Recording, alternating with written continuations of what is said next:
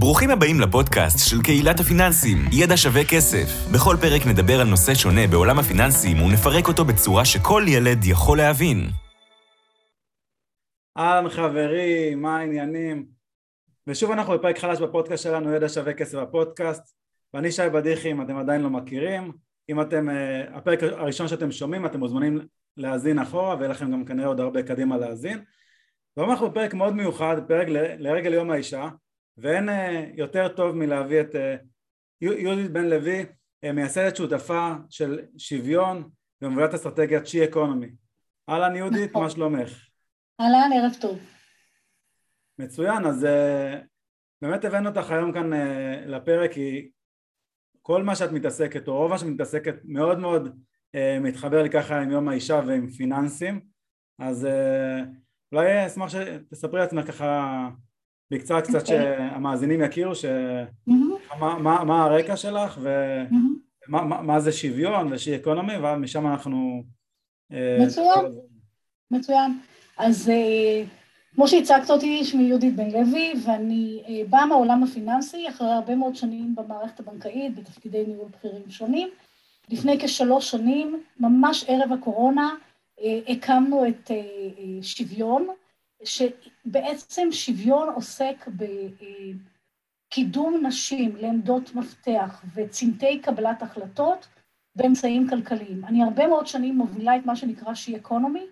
המשמעות של שי אקונומי זה בעצם מה ההשפעות של שוויון מגדרי על החברה בכלל, על הכלכלה בפרט, ואני מדברת לא, לאו דווקא על התא המשפחתי או האישה הבודדת, אלא החברה באופן כללי והמדינה. ויש לזה כמובן מספרים, ואני מתייחסת רק לנתונים כלכליים, אני לא, ומספרים, אני לא מדברת על כמובן שום דבר ערכי, שזה בוודאי, יש לו את המקום שלו. אבל אני מדברת רק דרך הפריזמה של המספרים.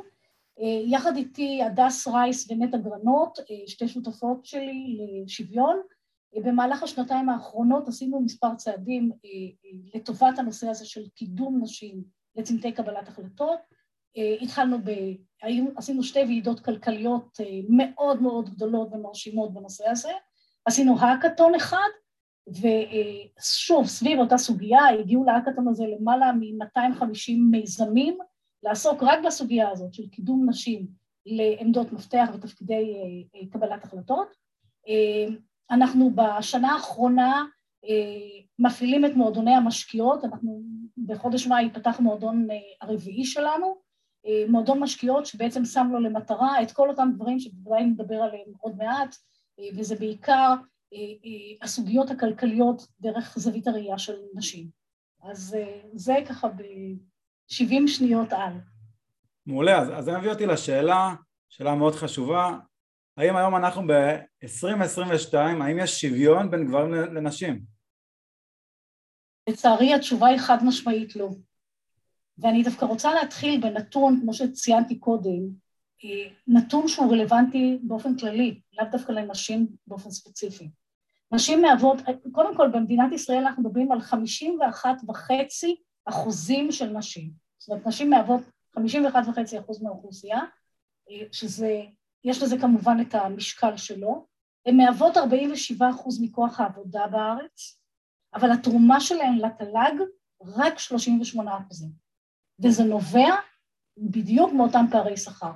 אם אנחנו נסגור את פערי השכר... אני רוצה רגע לעצור אותך, יש לנו קטע בפודקאסט שכל פעם שאומרים מילה מפחידה, אז תל"ג, מי שיודע, זה תוצר לאומי גולמי, כדי שזה חשוב שאם אנחנו אומרים משהו פיננסי ומישהו לא מכיר, אז תמיד צודק, ש... אני, אני אקפיד על זה, אוקיי, צודק לגמרי, וזה חשוב מאוד, כי אני מדברת גם כן באמת על אוריינות פיננסית, כמה היא חשובה. אז נשים מהוות 47% מכוח העבודה, ותורמות לתל"ג הלאומי רק 38%. אם ניקח את ה-38% האלה ונביא את אותם 11%, זאת אומרת שהתרומה שלהם לתל"ג תהיה זהה ככוחן הכלכלי, המשמעות במדינת ישראל היא תוספת של 7% לתוצר הלאומי הגולמי, שהם 84 מיליארד שקל בשנה. עכשיו צאו וחשבו מה המשמעות של התוספת הזאת לתקציב הלאומי, שזה כמובן תוספת לבריאות, לרווחה, לחינוך ועוד ועוד ועוד, ולכן זה כל כך חשוב באמת להגיע לשוויון מגדרי. לשוויון, לשוויון בשכ, מלא בשכר. עכשיו, פערי השכר בישראל, לצערי, הם גבוהים מאוד, אנחנו מדברים על 63 אגורות לכל שקל שמרוויח גבר, שזה פער אדיר. ב-OECD אנחנו במקום מאוד מאוד נחות. אני אתן לך דוגמה, אני נתקלתי לאחרונה במחקר בארצות הברית, שנעשה בארצות הברית, ולקחו, בארצות הברית הפערים יותר קטנים. הם לקחו את כל הפער, את הפער הזה וניסו להוון אותו ל-40 שנות עבודה בערך של נשים, ואנחנו מוצאים נתון של הפסד של 900 אלף דולר לאישה בגלל פערי השכר. אם אנחנו מדברים על, אה, אה, באופן כללי, לקחת את הכסף הזה, עוד להשקיע אותו כמובן, ואתה בוודאי מבין למה, למה אני מתכוונת ומה המשמעות של ריבית דריבית על סכומים כאלה, אנחנו מדברים על סכומים הרבה יותר גבוהים. זאת אומרת, פערי השכר יש להם עוצמה עצומה על חייה של האישה, של המשפחה, של הכלכלה, של המדינה. אה, אז הם לא מסתיימים רק בזה, מכיוון שההשלכה המיידית היא כמובן הפנסיה. ואנחנו יודעים היום שנשים מגיעים לגיל הפנסיה עם פנסיה נמוכה בכ-40 אחוזים מפנסיה של גברים, שזה בעיה עצומה, גם נטל על המדינה, מכיוון שיש צורך אז כמובן בכל מיני תקציבים וכן הלאה וכן הלאה, והדברים האלה מאוד משמעותיים. אם אני עוברת לנתונים אחרים של נשים בדירקטוריונים, אז בישראל אנחנו מדברים על 24 אחוזים, שזה נתון נמוך לאין ארוך ממה שקורה בעולם המערבי, שם זה בין 35 ל-45 אחוזים. אנחנו מדברים על, אה, אפילו בחברות ממשלתיות, זה רק 17 אחוזים נשים. זאת אומרת, אנחנו מדברים פה על, על מספרים שהם באמת דרמטיים. אתן לך דוגמה, אנחנו start-up nation. לגמרי. Start-up nation, נכון? רק שני אחוז מהכספים שנותנות קרנות הון סיכון ניתנות לנשים, שבראש, ב, לחברות שבראשן עומדות נשים, חברות סטארט-אפ. שני אחוזים. ואני אגיד לך מעבר לזה. מעניין מה שאת אומרת, כי בדיוק השבוע פגשתי כנראה אחת מתוך השני אחוזים, מנכ"לית של, כן, של. כן, יש כאלה, ואני שמחה, וזה נפלא. אני אגיד לך אבל משהו יותר חמור מזה. אם היא הולכת עם גבר לאותה ועדה או לאותו דיון בנושא של גיוס הכספים, הסיכוי שלה לקבל כסף הוא פי ארבע או חמש. אז אנחנו מדברים על מציאות שהיא בהחלט אי שוויונית לחלוטין, וזה גם בנושא של שכר, גם בנושא של אה, הלוואות בבנקים, השקעות של קרנות הון סיכון, משרות בכירות, ויש לנו פה הרבה מאוד דברים שיש לנו באמת מה לעשות ולתקן, ללא ספק.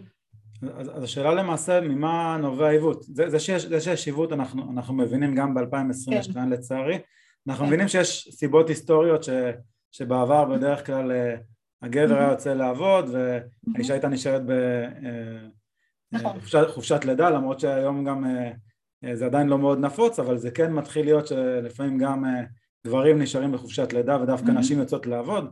יש גם מקרים שנשים לפעמים אה, מרוויחות גם יותר אה, מהגבר במשפחה וזה יותר כלכלי שיהיה דווקא הפוך, למה ש...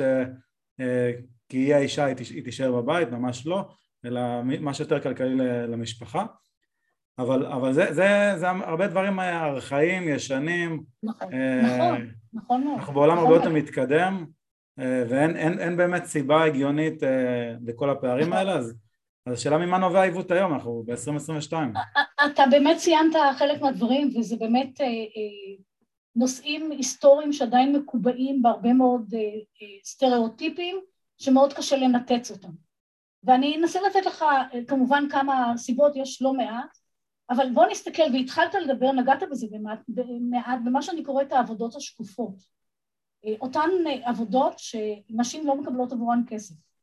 אז אה, אישה בישראל מבלה בין שלוש לשש שעות אה, ביום במה שנקרא עבודות שקופות, זה טיפול בילדים, טיפול בהורים, נסיעה לחוגים, איסוף מבתי ספר, ביקור אצל הרופא וכן הלאה וכן הלאה. גבר זה בסביבות 30 דקות, זאת אומרת אנחנו רואים פה פערים. עכשיו, אם תנסה לכמת את השעות, ותאר לך שהכסף הזה היה מתוחשב בתל"ג הלאומי, אוקיי? באותו תוצר לאומי גולמי, זאת אומרת השעות האלה שהיא משקיעה במקום לשבת בעבודה ולקבל על זה שכר, והיא משקיעה אותו בבית, אם היינו מגלמים את הסכום הזה ומביאים אותו לתוצר הלאומי הגולמי, בארצות הברית מדברים על 178 אלף דולר לשנה פר אישה. זאת אומרת, כמובן שאנחנו צריכים לקחת את הסכומים היחסיים בשכר וכן הלאה, אנחנו מדברים באופן כללי על סדר גודל של עשרה טריליון דולר לתוצר הלאומי בארצות הברית. קל מאוד לחשב את היחס למדינת ישראל.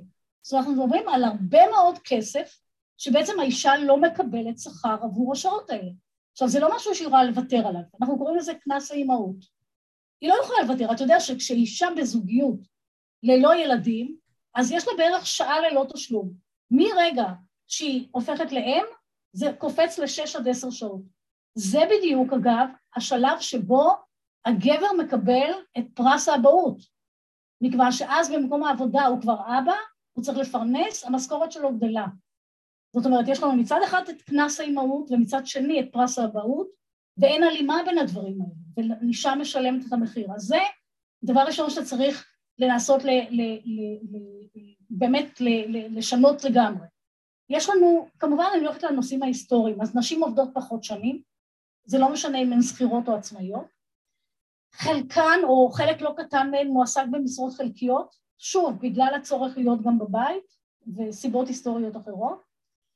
מה שאותי מאוד מטריד זה מה שאנחנו קוראים תסמונת המתחזה, וזה גם כשנשים כבר עובדות ונמצאות במשרות אפילו בכירות, ואפילו חלקן בסולם הניהול הראשוני, היכולת שלה להתקדם תקועה לעיתים מתוך אה, אותה תסמונת שנשים חוששות לבקש שכר גבוה. זאת אומרת, אם היא יושבת מול הבוס שלה על נושא של שכר, או ראיון עבודה לשכר, אז אומרים לה, את נורא נחמדה. מה זה נורא נחמדה?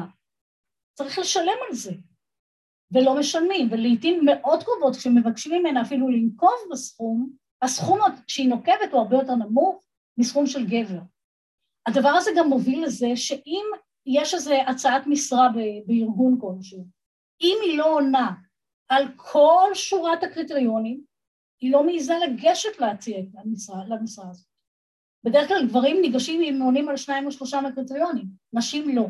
והדברים האלה כמובן, חלקם טבועים בנשים, וחלקם טבועים כמובן במערכת, אבל זה דברים שצריך לשנות אותם. עכשיו, כמובן שיש לנו את מערכת ההסללה אה, מגיל החינוך, מגיל הילדות שלנו, אה, אנחנו מדברים על אה, מערכת שבעצם מעודדת ילדות ללמוד נושאים מסוימים, את הילדים נושאים אחרים, כל אלה מביאים לזה שהתוצאה הסופית זה כשהיא יוצאת לפנסיה, הפנסיה שלה נמוכה ב-40% מהפנסיה של זה שישב לידה 30 שנה בשולחן. שזה צריך לעצור רגע, זה משהו מטורף, כזה נתון כן. מטורף, זאת אומרת, עבדו קשה באותה מידה, אולי אפילו, אולי אפילו להפך, יכול להיות שהיא נכון. עבדה יותר קשה, אולי אפילו יותר מוצלחת, אוקיי? מבחינת הנתונים, מבחינת מה שהיא תורמת לאותה חברה שבה היא עובדת, ורק עצם זה שהמין שלה הוא אה, אישה לצורך העניין, היא נכון. מקבלת אה, עשרות אחוזים פחות בפנסיה, שזה נכון. לכל החיים, זאת אומרת, עד, נכון. עד, עד יום מותה. נכון, נכון, והנתונים האלה מטורפים. עכשיו, אני מנסה רגע לצאת רגע מה... מה אתה יודע, לעשות זום אאוט רגע מהנתון הזה, ולראות ברמה לאומית. המשמעות של פחות נשים בתפקידי ניהול בכירים היא מזיקה גם לחברות, זאת אומרת, היא מייצרת מצב שהשולחן ההנהלה איננו מגוון מספיק, הרבה מאוד נושאים שרלוונטיים לנשים לא מגיעים בכלל לשולחן הדיונים, ובעצם 51 אחוז או 51 וחצי אחוז מהאוכלוסייה לא מיוצג שם. ואי אפשר שתהיינה מיוצגות אם כל הנושאים שדיברתי עליהם קודם לא אה, אה, יעקרו מן השורש או לפחות יטופלו גם ברמת מערכת, זאת אומרת זה גם מעסיקים, זה גם אה, אה, ממשלה וכן הלאה, אבל כמובן שגם הארגונים צריכים לבצע את המשימות שלהם בשביל לצאת אה, מנקודת הנחה שהם פתוחים לזה. עכשיו, אנחנו רואים את זה היום בארגונים, יש הרבה מאוד ארגונים, בעיקר בינלאומיים, אם אני מדברת על אה, מייקרוסופט ואמדוקס וגוגל וכן הלאה, שהם כבר באוריינטציה הזאת, וזה נכון גם בחברה בהיבט הבינלאומי שלה או מהמרכזים הבינלאומיים שלהם, אבל זה מגיע גם לכאן, ואנחנו רואים את, ה, את האידיאולוגיה שלהם והאסטרטגיה שלהם שמוכוונת לכיוון של, של יותר נשים בהנהלות, עידוד נשים לתפקידי מפתח וכן הלאה. אבל הדרך עוד ארוכה. הדרך עוד ארוכה. אז, אז, אז בואו בוא נראה מה, מה אנחנו יכולים לעשות קודם כל ברמת חברה. לפני שאנחנו נדבר עלינו בתור פרטים, שזה מה שאנחנו כן. עוסקים הרבה דווקא באופן כללי בפודקאסט, מה כל אחד ואחת יכולים לעשות, אלא ומה אנחנו כרגע, כל, כל מי ששומע אותנו, אולי זה יגיע לאוזניים הנכונות, אולי אה, יצא מזה בסוף משהו. אני מאוד מקווה. אז, אז מה אנחנו עושים בתור חברה, בין אם אנחנו בתור, בארגון שלנו, אה, בין אם זה אה, משהו ציבורי או משהו פרטי, או בין אם זה ממשלתי, מה, אנחנו יכולים לעשות? יש, יש הרבה מה לעשות, יש הרבה מה לעשות. אני, הדבר הראשון, אני קוראת לו סינדרום הוורוד והתכלת. הרי כשנולד תינוק ואנחנו הולכים לחנות לקנות מתנה, השאלה הראשונה שהמוכר או המוכרת שואלים אותנו זה לבן או לבת. זאת אומרת, מ-day one יש כבר איזשהו מיתוס שבנות צריכות לקבל מתנות מסוג א', בנים מתנות מסוג ב'. והדבר הזה מסליל אותם מראש למקומות אחרים, אלה שאנחנו לא רוצים לראות אותם היום, אנחנו רוצים לראות כיוונים אחרים לחלוטין. אתה יודע, רק, רק אתמול או שלשום שמעתי על איזשהו מחקר שנעשה, שבדקו ילדים משנה וחצי, בנים ובנות, שיושבים עם ההורים שלהם בפארק, ובחנו לאיזה מרחק נותנים, נותנים להם להתרחק מהספסל איפה שיושב האב או האם. וראו שבנים נתנו להם להתרחק הרבה יותר מאשר הבנות. זאת אומרת, לבנים נותנים להעיז טיפה יותר. זאת אומרת, אנחנו מכלילים, מכניסים את הבנות לאיזושהי מעטפת כזאת של ביטחון, אני מתוך דאגה כמובן, הכל מתוך כוונות טובות, אבל המשמעות של זה היא עצומה, מכיוון שאנחנו אומרים לילד, תעיז, תקפוץ למעלה, תסתכל רחוק, ואת תהיי הרבה יותר מכונסת, בטוחה, אל, אל תנסי להסתכל וכן הלאה. יש לזה השלכות. וכמובן לכן מערכת החינוך אמונה על הדבר הזה, זאת אומרת זה צריך להתחיל מהגיל הרך במערכת מאוד מאוד סדורה של חינוך זהה עם מתן הזדמנויות זהות, מכיוון שאתה יודע, כשאתה בוחן את הילדים בגילאים האלה, היכולות שלהם הן זהות לחלוטין. אין שום סיבה שפחות בנות יעשו מתמטיקה חמש יחידות מאשר בנים, או לא יעשו פיזיקה או כימיה. שום סיבה. היכולות קיימות. אז קודם כל הנושא הזה של מערכת חינוך והסללה. אז אני רוצה פשוט כן. הזכרת לי, כן. אה, ראיתי לא מזמן אה, איז, איזושהי מודעה שהראו ממש, זה היה ממש הזוי, אה, אם אני לא טועה זה היה מברשת שיניים או משהו בסגנון, מברשת שיניים בצבע ורוד ומברשת שיניים בצבע כחול. אני לא יודע איך זה הגיוני, אבל מברשת שיניים בצבע ורוד עלתה יותר כסף, אוקיי? מברשת שיניים בצבע כחול, ואז מישהי אמרה, מזל שהבת שלי אוהבת ירוק. אוקיי, ואז היא קנתה לה בסוף במחיר של הבנים כביכול. קוראים לזה המס הוורוד, זה ידוע לחלוטין. המס הוורוד אנחנו משלמים עשרות אחוזים יותר על התספורת, על הדאודורנט, על הנעליים. נעליים של נשים, יש בהם הרבה פחות אה, אור וכן הלאה מאשר נעלי גבר, אבל נעליים של גברים עולים הרבה פחות מאשר נעליים של נשים.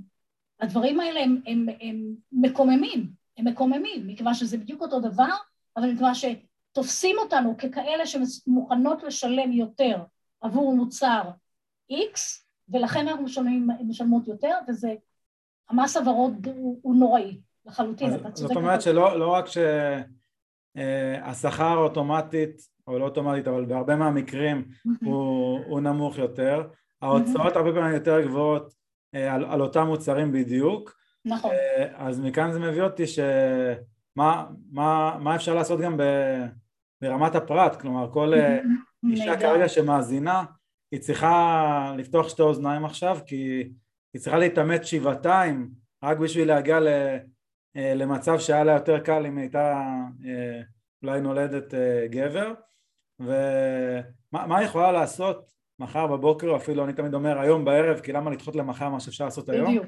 נכון. אה, כדי לעזור לעצמה, כי מה שנקרא, אם אין אני לי מי לי, אז הגיע הזמן לצאת ולפעול. אז אני, אני רוצה עכשיו שכל מי שמאזינה, מה שיהיה לה ככה איזה שהם כלים שיכולה ממש מצוין. לצאת, לצאת ולעשות.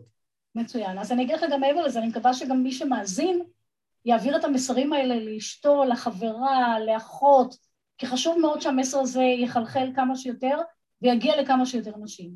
לגמרי. אז אה, זה, זה, זה חשוב בצורה בלתי רגילה.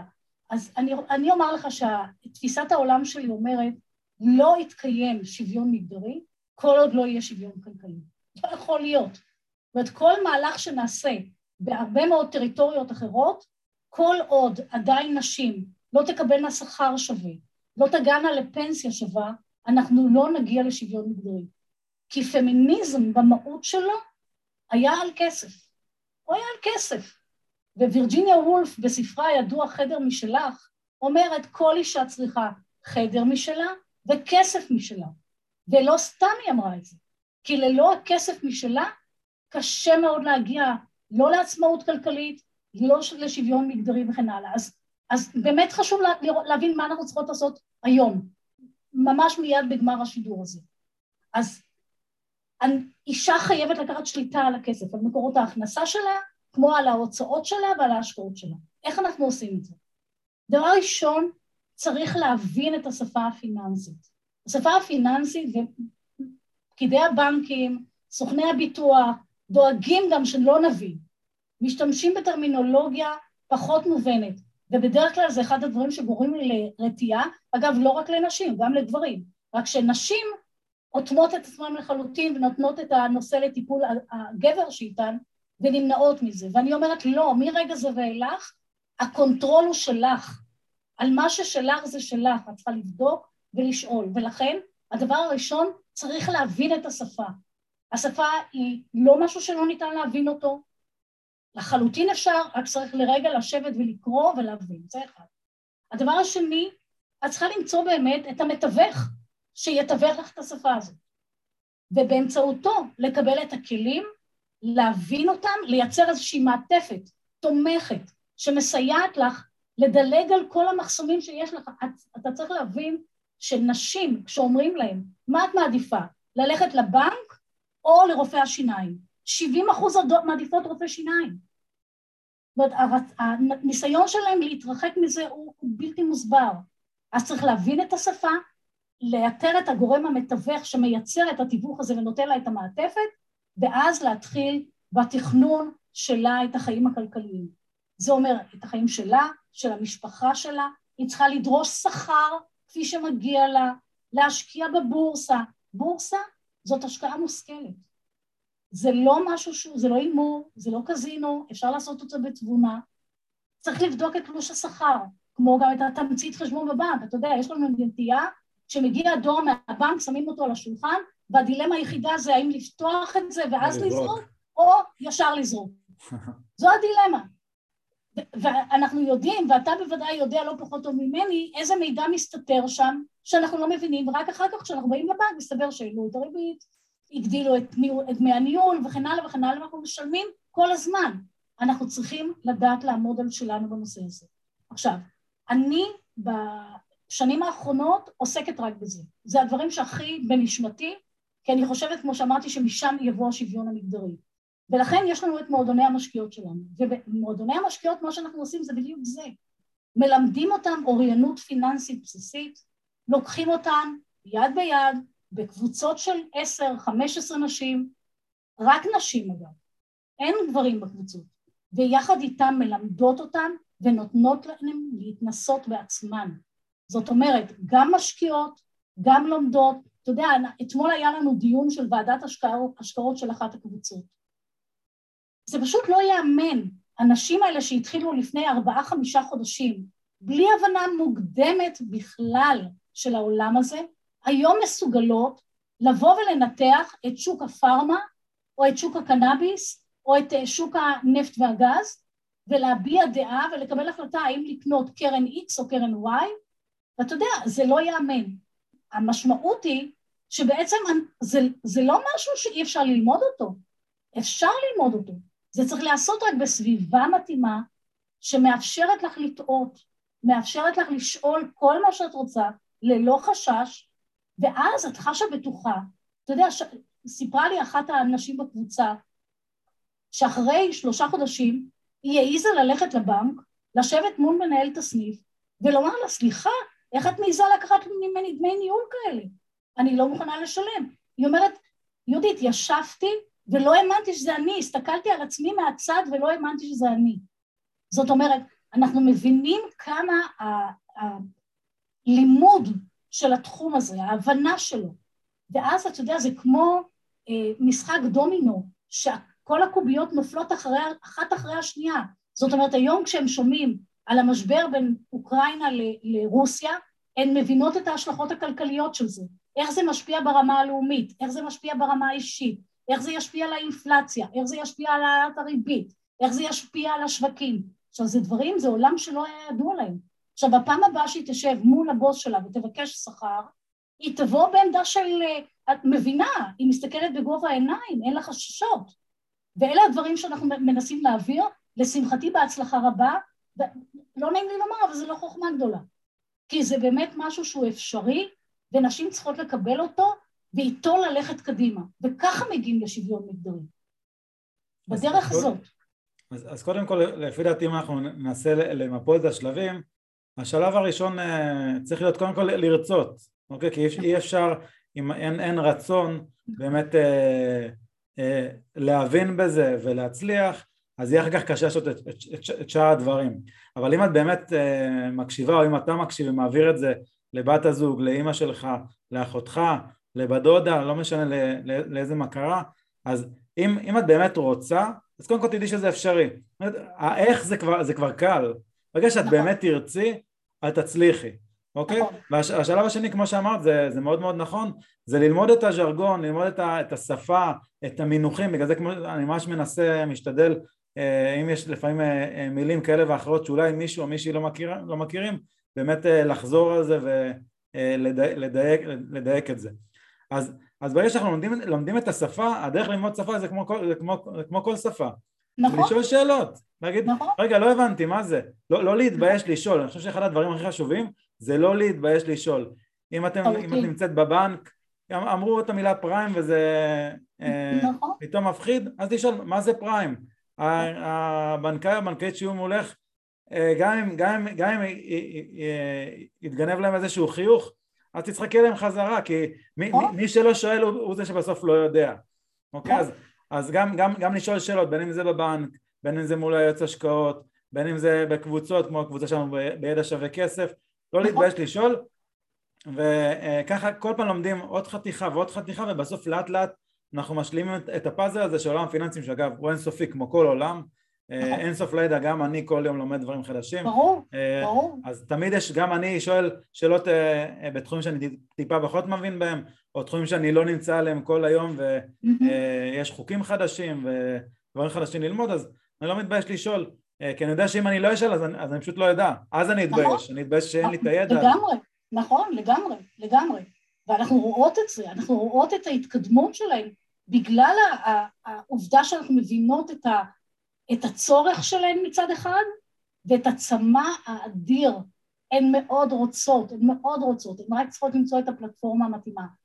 הדברים האלה הם קריטיים, אה, וקודם כל המידע אפשר לקבל אותו באתר שלנו, שוויון דוט קום, אני יותר מאשר אשמח, אתן יכולות לפנות אלינו, לשאול אותנו, אנחנו אה, הנושא הזה הוא בעצמותינו, בוער בעצמותינו, באמת, וחשוב לנו להגיע לכמה שיותר נשים עם הידע הזה, על מנת באמת לאפשר להן את אותו, אותה עצמאות כלכלית, אותה עצמאות כלכלית שנשים צריכות אותה, את אותו, אותם, אותו גישור. הרציונל של מועדוני המשקיעות בא ואומר שהדרך היחידה לגשר על פערי הפנסיה האלה היא באמצעות השקעה מושכלת בבורסה, אנחנו יודעים. שהסיכוי שלי לשים אלף שקל ולקבל עליו תשואה גבוהה הוא דרך הבורסה. ואנחנו מדברים על השקעות לטווח ארוך, לנשים צעירות שמושקעות עשרים שנה, שלושים שנה, בוודאי שזה נכון, וכך הן צוברות לעצמן את ההכנסות באמצעות השקעה מושכלת. ובשביל לקבל השקעה מושכלת הן חייבות לעבור את התהליך הזה.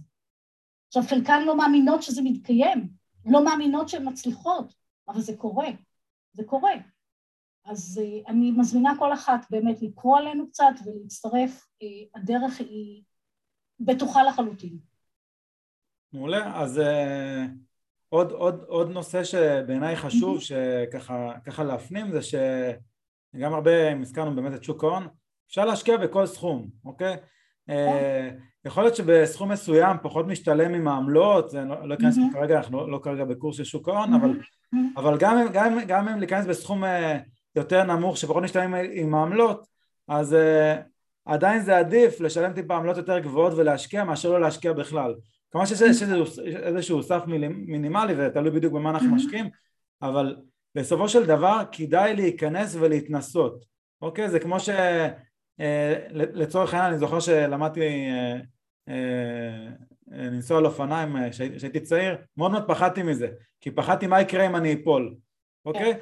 ואז אני זוכר הייתי בהתחלה עם גלגלי עזר, אז זה מאוד פשוט, מישהו, מישהו, מישהו מלווה אותי, הגלגלים, באיזשהו שלב אבא שלי הוריד את הגלגלי עזר ואמר לי סע, אמרתי לו אני לא נוסע אם אתה לא איתי ואז הוא החזיק לי את המאחורה כזה של האופניים. את המושב. והוא רץ איתי ביחד, אבל כמה הוא יכול לרוץ? כי אני מדווש הרבה יותר ממה שהוא יכול לרוץ. ובסופו של דבר הוא עזב אותי. ואז אמרתי לו, אבא, אני, אתה, אתה איתי? וראיתי שהוא לא איתי. ברגע שראיתי שהוא לא איתי, נפלתי, אוקיי? לא. וזה לא היה כזה נורא. אז אולי נכון. טיפה ירד לי דם והיה לי איזשהו שפשוף, אבל מאז, מאז שנפלתי, מאז אני לא צריך יותר את אבא שלי לנסוע על אופניים, אני פשוט נכון. עושה את זה לבד כי כי למדתי, זאת אומרת לפעמים צריך לקפוץ למים, המים קצת רטובים, נכון, הם קצת קרים אה, וקצת לא נעים בהתחלה, אבל ברגע שאני בתוך המים אז אני כבר שוחה ואז פתאום זה, זה כיף, כי אני מגיע נכון. למרחקים שלא הגעתי קודם. נכון, בדיוק, בדיוק. עכשיו אני רוצה להתייחס... זה יכול לשנות חיים. בוודאי, אני רוצה להתייחס רגע לסוגיית העמלות שציינת, זה אכן נכון, אנחנו לא משקיעים בסכומים גבוהים, במועדונים אנחנו לא משקיעים בסכומים גבוהים, אנחנו לכן משקיעים בקרנות, שם העמלות הרבה יותר קטנות האימפקט של עמלה שם הוא יחסית אה, לא דרמטי על ההשקעה, אבל דבר אחר חשוב מאוד, מכיוון שזה משליך, היכולת וההבנה שלי וההתנסות דרך הקרנות מאפשרת לי להבין את עולם הפנסיה שלי. זאת אומרת, האם אני שמה בקר... בקופת הפנסיה שלי ב-50 אחוז אה, מניות, 50 אחוז אגרות אה, חוב, או אולי 60 אחוז מניות, אולי זה, אני באה ליועץ הפנסיוני שלי ואני אומרת לו, רק רגע אחד, בוא אני רוצה להבין מה זה ה-60 אחוז מניות, ממה זה מורכב. לא, הציבור לא יודע שבעצם אתה יכול לרדת ולדעת ברזולוציה כמעט מושלמת בדיוק באיזה ניירות משקיעה קרן הפנסיה או, או קופת התגמולים, אנחנו יכולים לדעת בדיוק. זאת אומרת, אני רוצה להבין שכשהשקעתי ב-60 אחוז מניות, מאיפה זה היה, האם ממניות X או ממניות Y, אלה דברים שאומנם אני במועדון משקיעות השקעתי באלף שקל, בקרן אה, אה, קרן X או Y, אבל הידע הזה נותן לי באמת הבנה של העולם הפנסיוני, ששם הכסף הגדול, שם אני מפקידה, המעסיק שלי מפקיד וכן הלאה, שם הכספים הגדולים. אז יש פה השלכה מעיסוק מאוד קטן בסכום קטן על הכסף הגדול שלנו, וזה מאוד חשוב. לגמרי, גם אם אנחנו עצמאיות וגם אם אנחנו שכירות, אז אנחנו מחויבות להפקיד לפנסיה. אז נכון. בכל מקרה אנחנו מושקעות בשוק ההון, אם אנחנו רוצות ואם אנחנו לא. אז עדיף נכון. לנו כבר את הכסף שמושקע, שבכל מקרה מושקע, לפחות שנבין איך, איך להיטיב עמו ואיך לגרום. לו להיות אה, מושקע בצורה יותר נכונה. ועוד דבר באמת שחשוב לציין בנושא הזה, זה מעבר באמת לעמלות ודמי ניהול שזה מאוד מאוד חשוב, כי זה משהו שיש לנו שליטה עליו. זה נושא באמת של מסלולים, משהו שאני נתקל בו המון, במיוחד אצל אנשים צעירים וצעירות. כמובן, אה, אז אה, הרבה פעמים אנחנו מאוד מתווכחים על דמי הניהול כי קל לנו להתווכח כי זה משהו שהוא בר השוואה אבל המסלול לפעמים, מה זה לפעמים? הוא ברוב המקרים הרבה יותר חשוב דווקא מה, מה, מהדמי ניהול כי הוא ייתן לנו תשואה הרבה יותר גבוהה מהדמי ניהול שאנחנו נחסוך. ולכן מאוד מאוד חשוב להבין בשוק ההון ואני מאוד מתחבר למה שאת אומרת מזה שאנחנו אה, נלמד על שוק ההון על התיק האישי שלנו, גם העמלות יותר גבוהות, יותר נמוכות, סכום כסף יותר גדול, יותר נמוך, אנחנו נוכל לקחת את הידע הזה ולגרום לפנסיה שלנו להיות יותר, יותר גדולה ואז אולי בדיוק. לנצח את אותו נקרא לזה גבר שאולי נכון. הוא לא למד נכון. אה, ויהיה לנו פנסיה נכון. ראויה בסוף. אגב אני אגיד לך דבר נוסף, אתה יודע שרק 12, אה, בין 12 ל-15 אחוז מהעוסקים בשוק ההון הם נשים, הסוחרים וכן הלאה בבתי השקעות וכן הלאה, אבל התשואות שלהם יותר גבוהות מאשר התשואות של הגברים המקבילים. מעניין.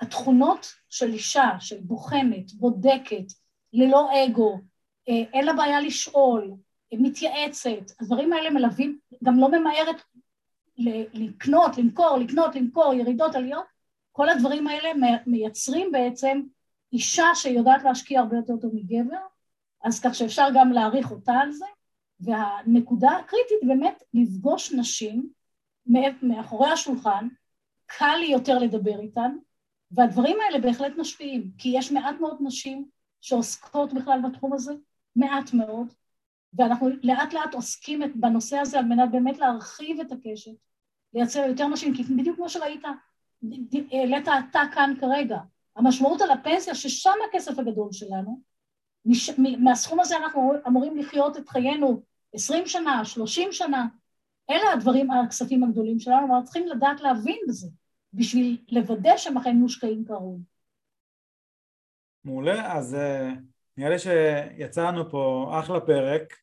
תודה. אה, אז אני קודם כל, אה, יהודית, מאוד מאוד מודה, מודה לך על הזמן שהקדשת לנו.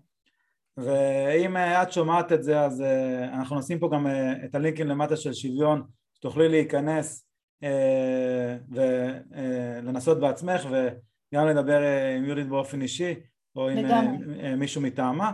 וגם דיברנו פה על, בפרק גם על על עמלות של אה, שוק הון, אז גם נשים את כל ההטבות שיש לנו למי שרוצה לפתוח אה, אה, חשבון מסחר, גם מי שרוצה זה בסדר, אבל אנחנו מתמקדים בנשים. וזהו, אז, אז תודה רבה, תודה לכל מי שהאזין. ואנחנו נתראה כמובן בפרקים הבאים, אתם יכולים לחפש לנו בקבוצה שלנו, ידע שווה כסף, רווח מקף רווח, לי זה עולה יותר, באתר שלנו, ידע מקף כסף co.il, פשוט חפשו ידע שווה כסף בגוגל, תמצאו אותנו בכל הפלטפורמות, אז נתראה בפרקים הבאים. Bye.